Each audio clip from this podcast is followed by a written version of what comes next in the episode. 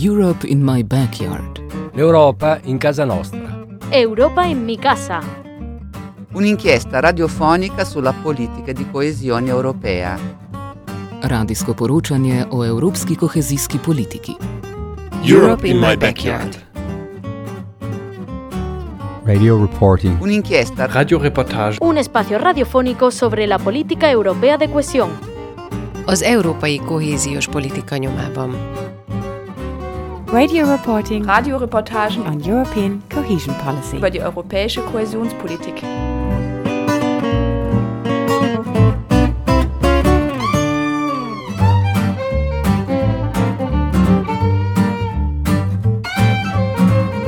Herzlich willkommen zu Europe in My Backyard. Ihr hört die 15. Ausgabe vom 7. Juni 2022. Die Regionalförderung der Europäischen Union, das wisst ihr längst, wenn ihr in die bisherigen Folgen mal reingehört habt, soll die Lebensverhältnisse in den ärmeren und reicheren Regionen der EU angleichen, Armut bekämpfen. Allerdings wird die Förderung dann noch jeweils nach weiteren, nochmal ganz anderen Zielen ausgerichtet. Bleibt dann der soziale Anspruch auf der Strecke? Darüber haben wir mit der EU-Parlamentarierin Martina Michels diskutiert, die auf Regionalpolitik spezialisiert ist. Zunächst lernt ihr jedoch ein Beispiel für eine explizit soziale Verwendung von EU-Regionalfördermitteln kennen, direkt hier aus dem Ländle. Diesmal schauen wir in den Landkreis Emmendingen auf ein Beratungsangebot für Frauen gegen häusliche Gewalt. In der Datenbank des Europäischen Sozialfonds heißt es dazu, Das Projekt macht Frauen aus dem Landkreis Emmendingen, die von häuslicher Gewalt betroffen sind, ein Beratungsangebot von der Stabilisierung der Lebenssituation über die Gewinnung wirtschaftlicher Unabhängigkeit bis zur Vermittlung in den Arbeitsmarkt. drei Organisationen tragen das Projekt gemeinsam. Der örtliche Caritasverband, das örtliche Diakonische Werk sowie der Sozialdienst katholischer Frauen in Waldkirch. Das Projekt besteht seit weniger als einem Jahr und, auch wenn diese Art von Beratung auf Anhieb wenig originell klingen mag, für den Landkreis Emmendingen ist es ein Novum. Denn es war bis dahin fast ein weißer Fleck auf der Karte bei diesem Thema. Es gibt im ganzen Landkreis Emmendingen kein Frauenhaus als Schutzraum gegen häusliche Gewalt. Und es gab bis letztes Jahr nicht einmal eine lokale Beratungsstelle gegen häusliche Gewalt. Opfer häuslicher Gewalt mussten sich dafür an Beratungsangebote aus Freiburg oder der Ortenau wenden. Bei Aufenthalten in Frauenhäusern ist es noch immer der Fall. Damit entspricht die Situation im Landkreis nicht den Standards der sogenannten Istanbul-Konvention des Europarats aus dem Jahr 2011, so Rainer Leveling, Geschäftsführer des örtlichen Caritas-Verbands.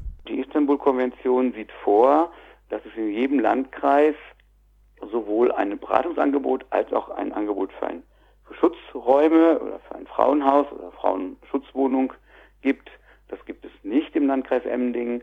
Und dann haben wir gesagt, wir fangen mal mit der Beratungsstelle an.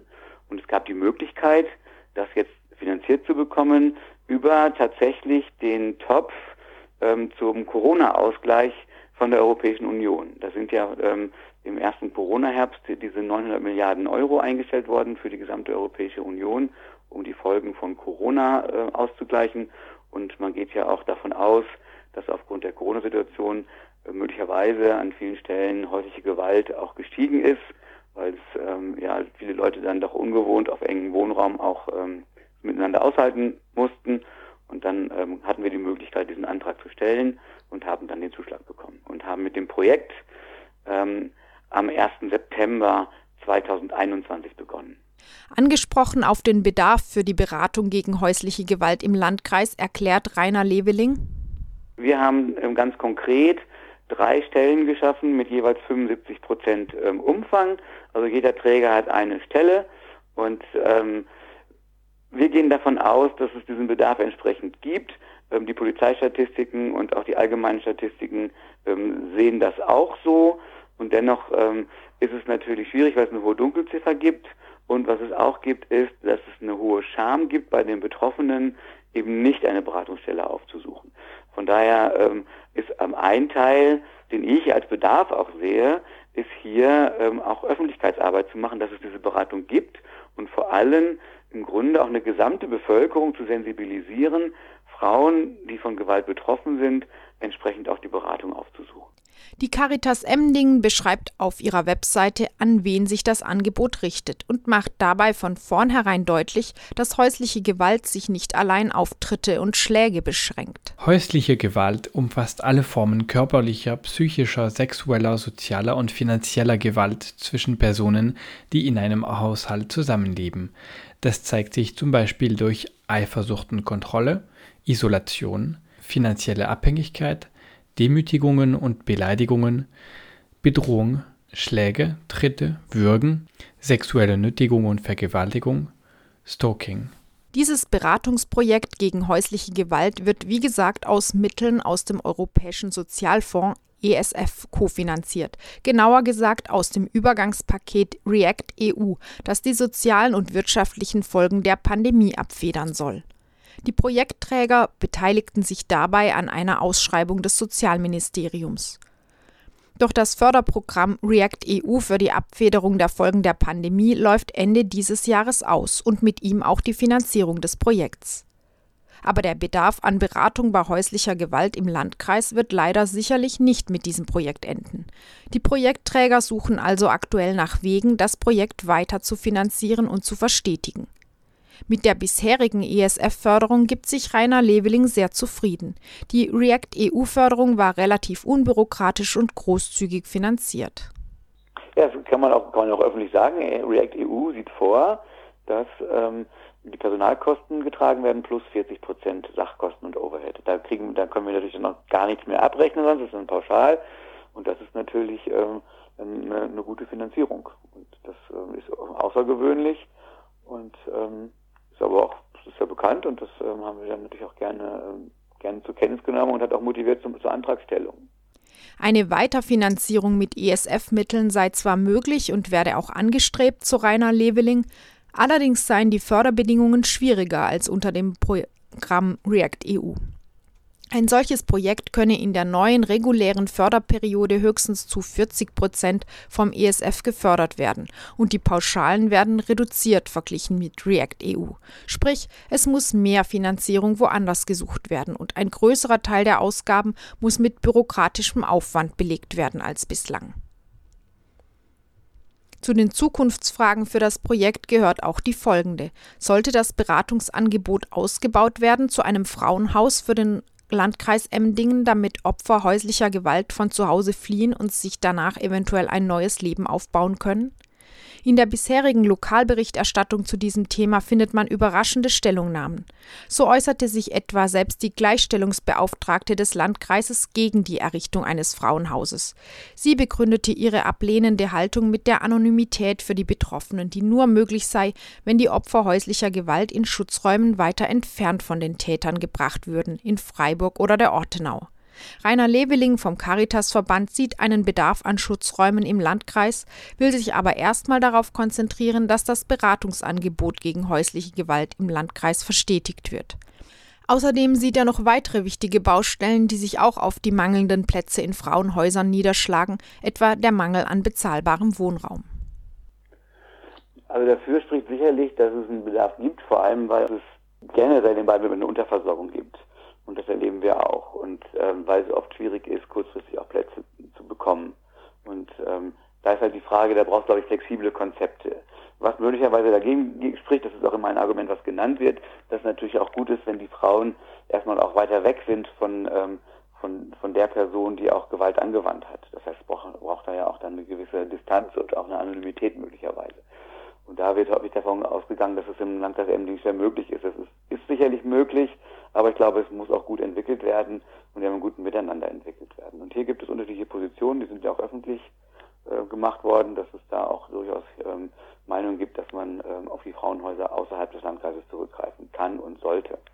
Wir haben, was den Bedarf angeht, aber auch ein Problem und das ist eine Verstetigung im Frauenhaus die mit ähm, der verschärften Wohnsituation ähm, in Südbaden zusammenhängt. Und hier ist ja auch mittlerweile nicht nur Südbaden, aber das ist dann, wenn Frauen so aus Schutzgründen ins Frauenhaus gehen und im Grunde genommen sich dort stabilisieren, ist es schwierig für sie eine Wohnung zu finden, ähm, weil es einfach auf dem Wohnungsmarkt kaum Wohnungen gibt. Und das führt zu längeren Aufenthalten in Frauenhäusern, die im Grunde nicht sein müssten. Das heißt, wir haben hier, ähm, wir brauchen hier im Grunde genommen im nächsten Schritt ähm, Möglichkeiten des Wohnraums und ähm, hier eine gute Kooperation mit Frauenhäusern. Und da sehen wir im Moment eher den Ansatz. Also das ist vielleicht sogar noch ein, noch ein weiterer Zwischenschritt, zunächst zu gucken, wenn, wenn Frauen aus dem Landkreis Emmendingen, meinetwegen in Offenburg oder in Freiburg in einem Frauenhaus sind, um dort erstmal Schutz gefunden zu haben, dass sie dann wieder Wohnraum finden im Landkreis Emmendingen, um auf eine Weise auch ähm, ja, in ihre Heimat zurückzukehren, ohne jetzt dann zu nahe dem, ähm, dem Täter ähm, zu kommen. Und da setzen wir erstmal an mit der Beratung und da zu gucken, finden wir denn dann auch da Wohnungen und können wir dann die Personen also zum einen, also das heißt, es gibt die Beratung vor dem Frauenhaus, aber auch die Beratung nach dem Frauenhaus, also zeitlich gesehen. Und das ist eine Debatte, die, ähm, die wichtiger ist als die eigentliche Debatte jetzt faktisch Räume zu finden. Und das ist auch, und das glaube ich, ist jetzt auch wichtig für mich, das auch so klar zu haben, weil äh, wir müssen das einen Schritt nach dem anderen gehen. Und wenn wir jetzt die Debatte über ein Frauenhaus ähm, führen, dann ähm, kann es sein, dass es, dass es nicht hilfreich ist, um jetzt den nächsten Schritt zu gehen, jetzt zunächst mal ähm, dieses Beratungsprojekt fortzusetzen. Und dann zu gucken, wie sind denn dann die Kooperationen mit den Frauenhäusern, die genutzt werden. Und was gibt es dann da auch für Alternativen? Vielleicht kann man auch vorübergehend mal eine Ferienwohnung, ein Hotel anbieten als Schutzraum. Das sind ja ähm, verschiedene Konzepte, die möglich sind und ähm, wo es auch eine Anonymität möglicherweise geben kann.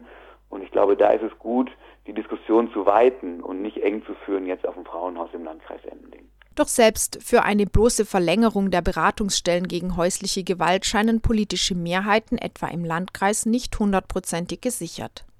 Es gibt Unsicherheiten und ähm, es gibt Sorgen.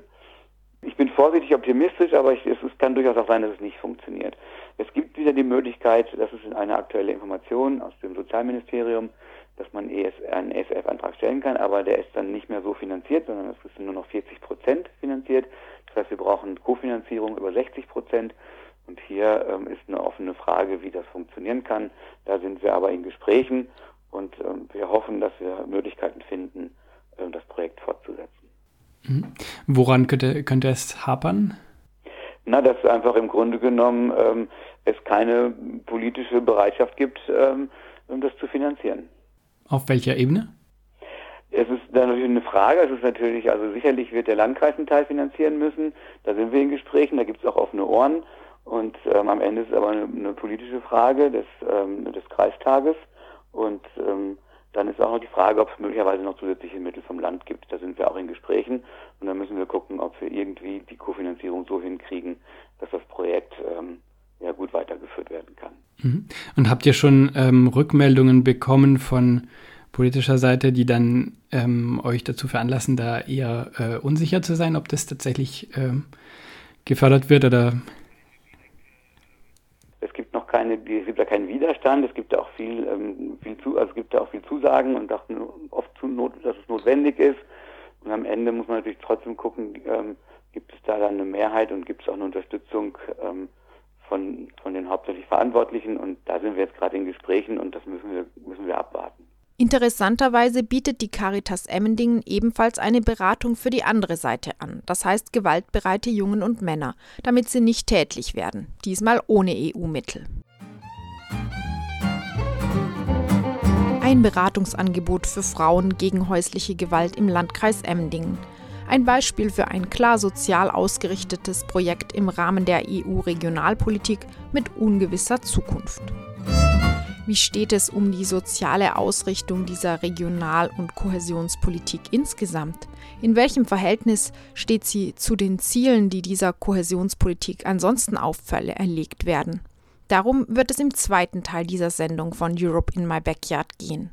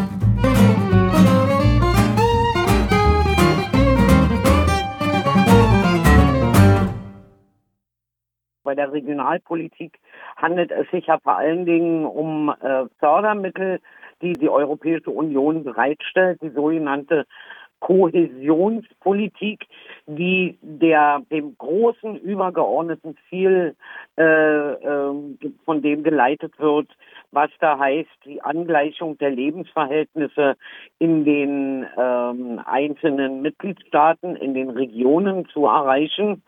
Ähm, und somit ist die Kohäsionspolitik so, sozusagen auch ein Verfassungsauftrag, den die Europäische Union äh, hat. Denn äh, im Vertrag von Lissabon ist eine große Aufgabe der Europäischen Union formuliert, der da heißt, das große Ziel ist die Angleichung der Lebensverhältnisse in den Regionen. Äh, und demzufolge dient die Fördermittel, die bereitgestellten Fördermittel, das sind Milliardensummen, äh, vor allem der Stärkung äh, der einzelnen Regionen, der äh, dem Kampf gegen äh, äh, gegen Armut und die Struktur, die Förderung von strukturschwachen Regionen. So erklärt Martina Michels die Aufgabe der EU-Kohäsions- und Regionalpolitik. Sie ist Obfrau der Partei Die Linke im Ausschuss für regionale Entwicklung des Europaparlaments. In Folge 3 von Europe in My Backyard hatten wir im Gespräch mit der Sozialwissenschaftlerin Sabrina Apicella Forderungen zur Angleichung der Lebensverhältnisse und Armutsbekämpfung in ganz Europa vorgestellt. Die Forderung nach einem europaweit gleich hohen Arbeitslosengeld also so wie das ALG II in Deutschland, jedoch ohne die entwürdigenden Schikanen und Bezugsbedingungen, die damit verknüpft sind. Damit verbinden wir auch den Gedanken, dass alle Menschen in der Situation von Erwerbslosigkeit eine Grundsicherung auf dem Niveau des Existenzminimums erhalten. Weitere Forderungen lauten, dass Gesundheit, Pflege und Bildung als gesellschaftliche Commons organisiert werden sollten, das heißt als kostenlose Gemeingüter, die außerhalb wirtschaftlicher Verwertungszwänge gestellt werden und allen zugänglich sind. Weitere Forderungen betreffen die Themen Umwelt- und Klimaschutz sowie Migration. Wären das so oder so ähnlich nicht ganz naheliegende Aufgaben für die EU-Regionalpolitik? Könnte man meinen. Sie funktioniert aber nicht so einfach. Ihr Hauptziel, die Angleichung der Lebensverhältnisse, wird gleichsam gefiltert durch eine Reihe von weiteren Zielen, die für jede Förderperiode, das heißt immer für sieben Jahre, neu festgelegt werden. Für 2021 bis 2027 lauten die fünf Hauptziele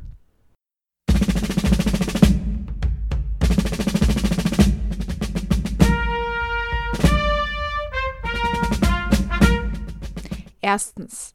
Ein intelligenteres Europa durch Innovation, Digitalisierung, wirtschaftliche Transformation und Unterstützung kleiner und mittlerer Unternehmen.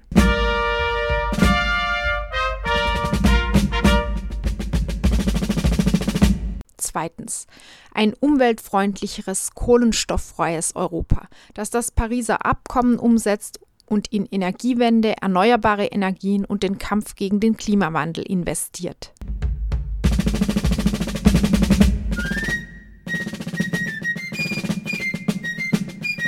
Drittens ein vernetzteres Europa mit strategischen Verkehrs- und digitalen Netzen.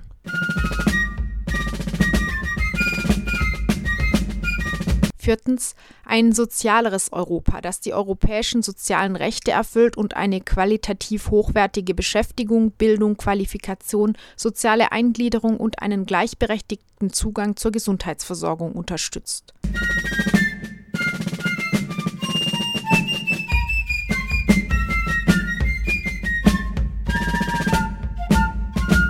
Fünftens ein Europa näher an den Bürgern, in dem lokal geführte Entwicklungsstrategien und eine nachhaltige Stadtentwicklung in der gesamten EU unterstützt werden.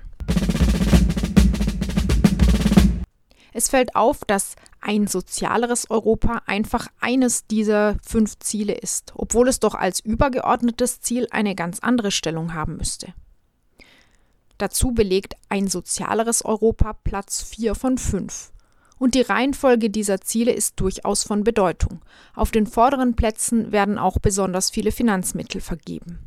So werden 65 bis 85 Prozent der Mittel aus den beiden großen Fördertöpfen des Europäischen Regionalen Entwicklungsfonds EFRE und des Kohäsionsfonds für die Ziele der Priorität 1 und 2 ausgegeben. Das heißt für ein intelligenteres Europa und ein umweltfreundlicheres Europa. Sprich für Investitionsförderungen, die ein zukünftiges Wirtschaftswachstum in der EU befördern und nebenbei noch in die Bahnen des Green New Deal und der Digitalisierung lenken sollen. Man mag darüber streiten, ob ein Umbau des Kapitalismus in Richtung Digitalisierung und Energiewende sinnvoll oder zumindest ein akzeptables Mittel zum Zweck ist. Oder ob da der Bock zum Gärtner gemacht wird. Kann Kapitalismus das Klima retten? Aber eins steht fest, originär soziale Ziele stehen in diesem Ranking hintan. Allenfalls soll wohl ein allgemeines Wirtschaftswachstum am Ende auch den ärmsten Menschen in den ärmsten Regionen Europas zugutekommen. Die Theorie des Sicker-Effekts lässt grüßen. Die Sozialwissenschaftlerin Sabrina Apicella hat in einer Studie zusammen mit Helmut Hildebrandt allerdings herausgefunden, dass der Ansatz einer starken Investitions- und Strukturförderung die Schere zwischen arm und reich in der EU keinesfalls schließt. Ganz im Gegenteil. Damals sind wir zu einem für uns erstaunlichen Ergebnis gekommen ähm, und sind auf die Information gestoßen, dass nach Schätzung der UN 16 von 22 Ländern mit den höchsten Bevölkerungsverlusten bis 2050 ähm, in Südosteuropa liegen würden. Wir fanden diese Entwicklung einigermaßen paradox, weil ja die Abwanderung ähm, dort scheinbar stattfindet, obwohl gleichzeitig diese Länder ökonomische Wachstumsraten ähm, mit sehr deutlichem Anstieg ähm, zeigen und äh, auch im, über, oberhalb des europäischen Durchschnitts und andererseits ähm, es ja zu einer zunehmenden Einbindung in Wertschöpfungsketten, zum Beispiel deutscher Kapitalien gekommen ist, der Region. Wir haben hier Beispiele, die wir nennen können, zum Beispiel Audi, ähm, wo ganz verschiedene Teile ähm, oder An Anteile der Produktion in Ungarn stattfinden. Es gibt äh, ähnliche Rollen für Fabrikate in der Automobilindustrie, aber auch in der industriellen ähm, in Produktion insgesamt für Tschechien und Slowakei und ähnliche Aussagen treffen auch für landwirtschaftliche Erzeugnisse zu. Diese Trends der Abwanderung und gleichzeitig aber zunehmenden wirtschaftlichen Integration lassen sich mittlerweile auch in den Süden sozusagen beobachten, hier am Beispiel von Italien und Griechenland. Das führt teilweise auch zu relativ schnell wachsenden Löhnen, Schauen wir aber auf den absoluten Zuwachs der Löhne im Nordwesten, hier haben wir immer Belgien, Deutschland und die Niederlande ähm, mit eingerechnet, so sind diese dort sehr viel deutlicher gestiegen. Die gefeierte Konvergenz durch ökonomische Integration, so wie sie ja vielerorts sozusagen unterstrichen wird, ist also gar keine, zumindest unseren Erkenntnissen nach. Wir stellen vielmehr eine deutliche sozioökonomische Divergenz zwischen den europäischen Regionen fest. In Bulgarien liegen die durchschnittlichen Stundenlöhne deutlich unter drei Euro in den untersuchten Zeiträumen, in Rumänien sogar unter zwei Euro. Süditalien ist auf dem wirtschaftlichen Niveau der Nachkriegsjahre mittlerweile und die Jugendarbeitslosigkeit ist dort exorbitant hoch. Doch haben sich die Ausgaben für den alltäglichen Bedarf europaweit ja eher angeglichen wenn wir mal den Faktor Mieten und Wohnen herauszählen.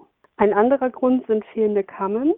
So werden zum Beispiel in Ungarn, Rumänien, Bulgarien und Polen Gesundheitsausgaben bis zu 50 Prozent direkt aus der privaten Tasche bezahlt. Auch ist die Grundausstattung dort, sobald man die privaten Kliniken verlässt, deutlich schlechter und Ärztinnen und Pflegerinnen wandern ab. Wir haben deshalb mit der EU-Parlamentarierin Martina Michels vom Ausschuss für regionale Entwicklung darüber diskutiert, wie sinnvoll es ist, dass die EU-Regionalförderung zusätzlich von solchen Zielen geprägt ist. Wäre die EU nicht damit äh, sozusagen ausreichend beschäftigt, statt so eine komplizierte Förderpolitik mit solchen Zwischenzielen zu fahren? Naja, äh, wenn man jetzt einfach sagen würde, ihr bekommt so und so viel Geld fürs Gesundheitswesen, so und so viel Geld für die Schulentwicklung äh, und so weiter, weiß ich nicht, ob äh, damit gewährleistet werden würde, dass das Geld auch richtig angewendet wird. Wir wollen ja immer mit allen Förderungen, die wir ausgeben, mit allen Mitteln äh, einen europäischen Mehrwert, also einen Mehrwert für die im Sinne der europäischen Ziele, zum Beispiel der An Angleichung äh, der Lebensverhältnisse oder auch den Kohleausstieg erreichen. Und äh, man darf auch nicht vergessen, die Europäische Union die Fördermittel unterstützen. Die eigentliche Politik wird ja in den Mitgliedstaaten gemacht. Man darf ja auch nicht Äpfel und Birnen miteinander äh, vergleichen. Wenn ein Gesundheitswesen stark am Boden liegt, liegt es nicht in allererster Linie an der Europäischen Union, sondern an verfehlter Politik auf nationaler Ebene. Und die Europäische Union ist dazu da, bestimmte Missverhältnisse auszugleichen. Aber ich glaube, wer das Geld gibt, hat auch das Recht zu sagen, wir möchten gerne, dass ihr das Geld dafür, dafür, dafür ausgebt. Finde ich, ist ein äh, normaler Vorgang und deshalb äh, ist es auch kein Überstülpen von Zielen, sondern es ist ein Versuch, Gelder zielgerichteter einzusetzen und effizienter. Und deshalb kann die Europäische Kommission in, in diesen Fragen, wenn sie äh, die Gelder vergibt oder den, den Projekten Zuschläge gibt, am besten äh, damit umgehen, wenn sie ganz konkrete Ziele zum Einsatz hat. Das ist der Sinn äh, der konkreten Förderziele, die wir formulieren. Mhm. Ja, dem wollte ich nicht widersprechen, nur frage ich mich, ob diese Förderziele nicht einfach sozialere Ziele sein müssten wenn die Angleichung der äh, Lebensverhältnisse das Ziel ja, ist? Ja, da stellen Sie natürlich eine, stellen Sie die Grundsatzfrage. Da sage ich äh, Ihnen als Linke klipp und klar, ja, selbstverständlich möchte, wünschte ich mir, dass die soziale Frage gerade in Europa ganz vorne ansteht. Aber auch in der Europäischen Union wird die Politik nach politischen Mehrheiten gemacht. Und deshalb äh, müssen wir uns momentan bei der politischen Landschaft, so wie wir sie haben, genauso wie wir sie in den einzelnen Mitgliedsländern haben, auch auf EU-Ebene mit den äh, Kompromissen und mit den politischen Mehrheiten arbeiten, die, die gerade vorhanden sind. Ich gebe Ihnen absolut recht. Ich wünschte mir viel, viel stärker eine Orientierung zu mehr sozialer Gerechtigkeit zur Frage Kampf um Arbeitsplatz, Bildungsgerechtigkeit und so weiter. Aber dazu braucht man die entsprechenden politischen Mehrheiten. Darum muss man immer wieder neu kämpfen, das stimmt. Das sagt Martina Michels, Obfrau der Partei Die Linke im Ausschuss für regionale Entwicklung des Europaparlaments. Wir haben mit ihr über das teils widersprüchliche Verhältnis der übergeordneten Aufgabe der EU-Regionalpolitik, die Angleichung der Lebensverhältnisse in der EU, zu den diversen Hauptzielen derselben Regionalpolitik gesprochen. Ihr hörtet Europe in My Backyard mit der Ausgabe vom 7. Juni 2022.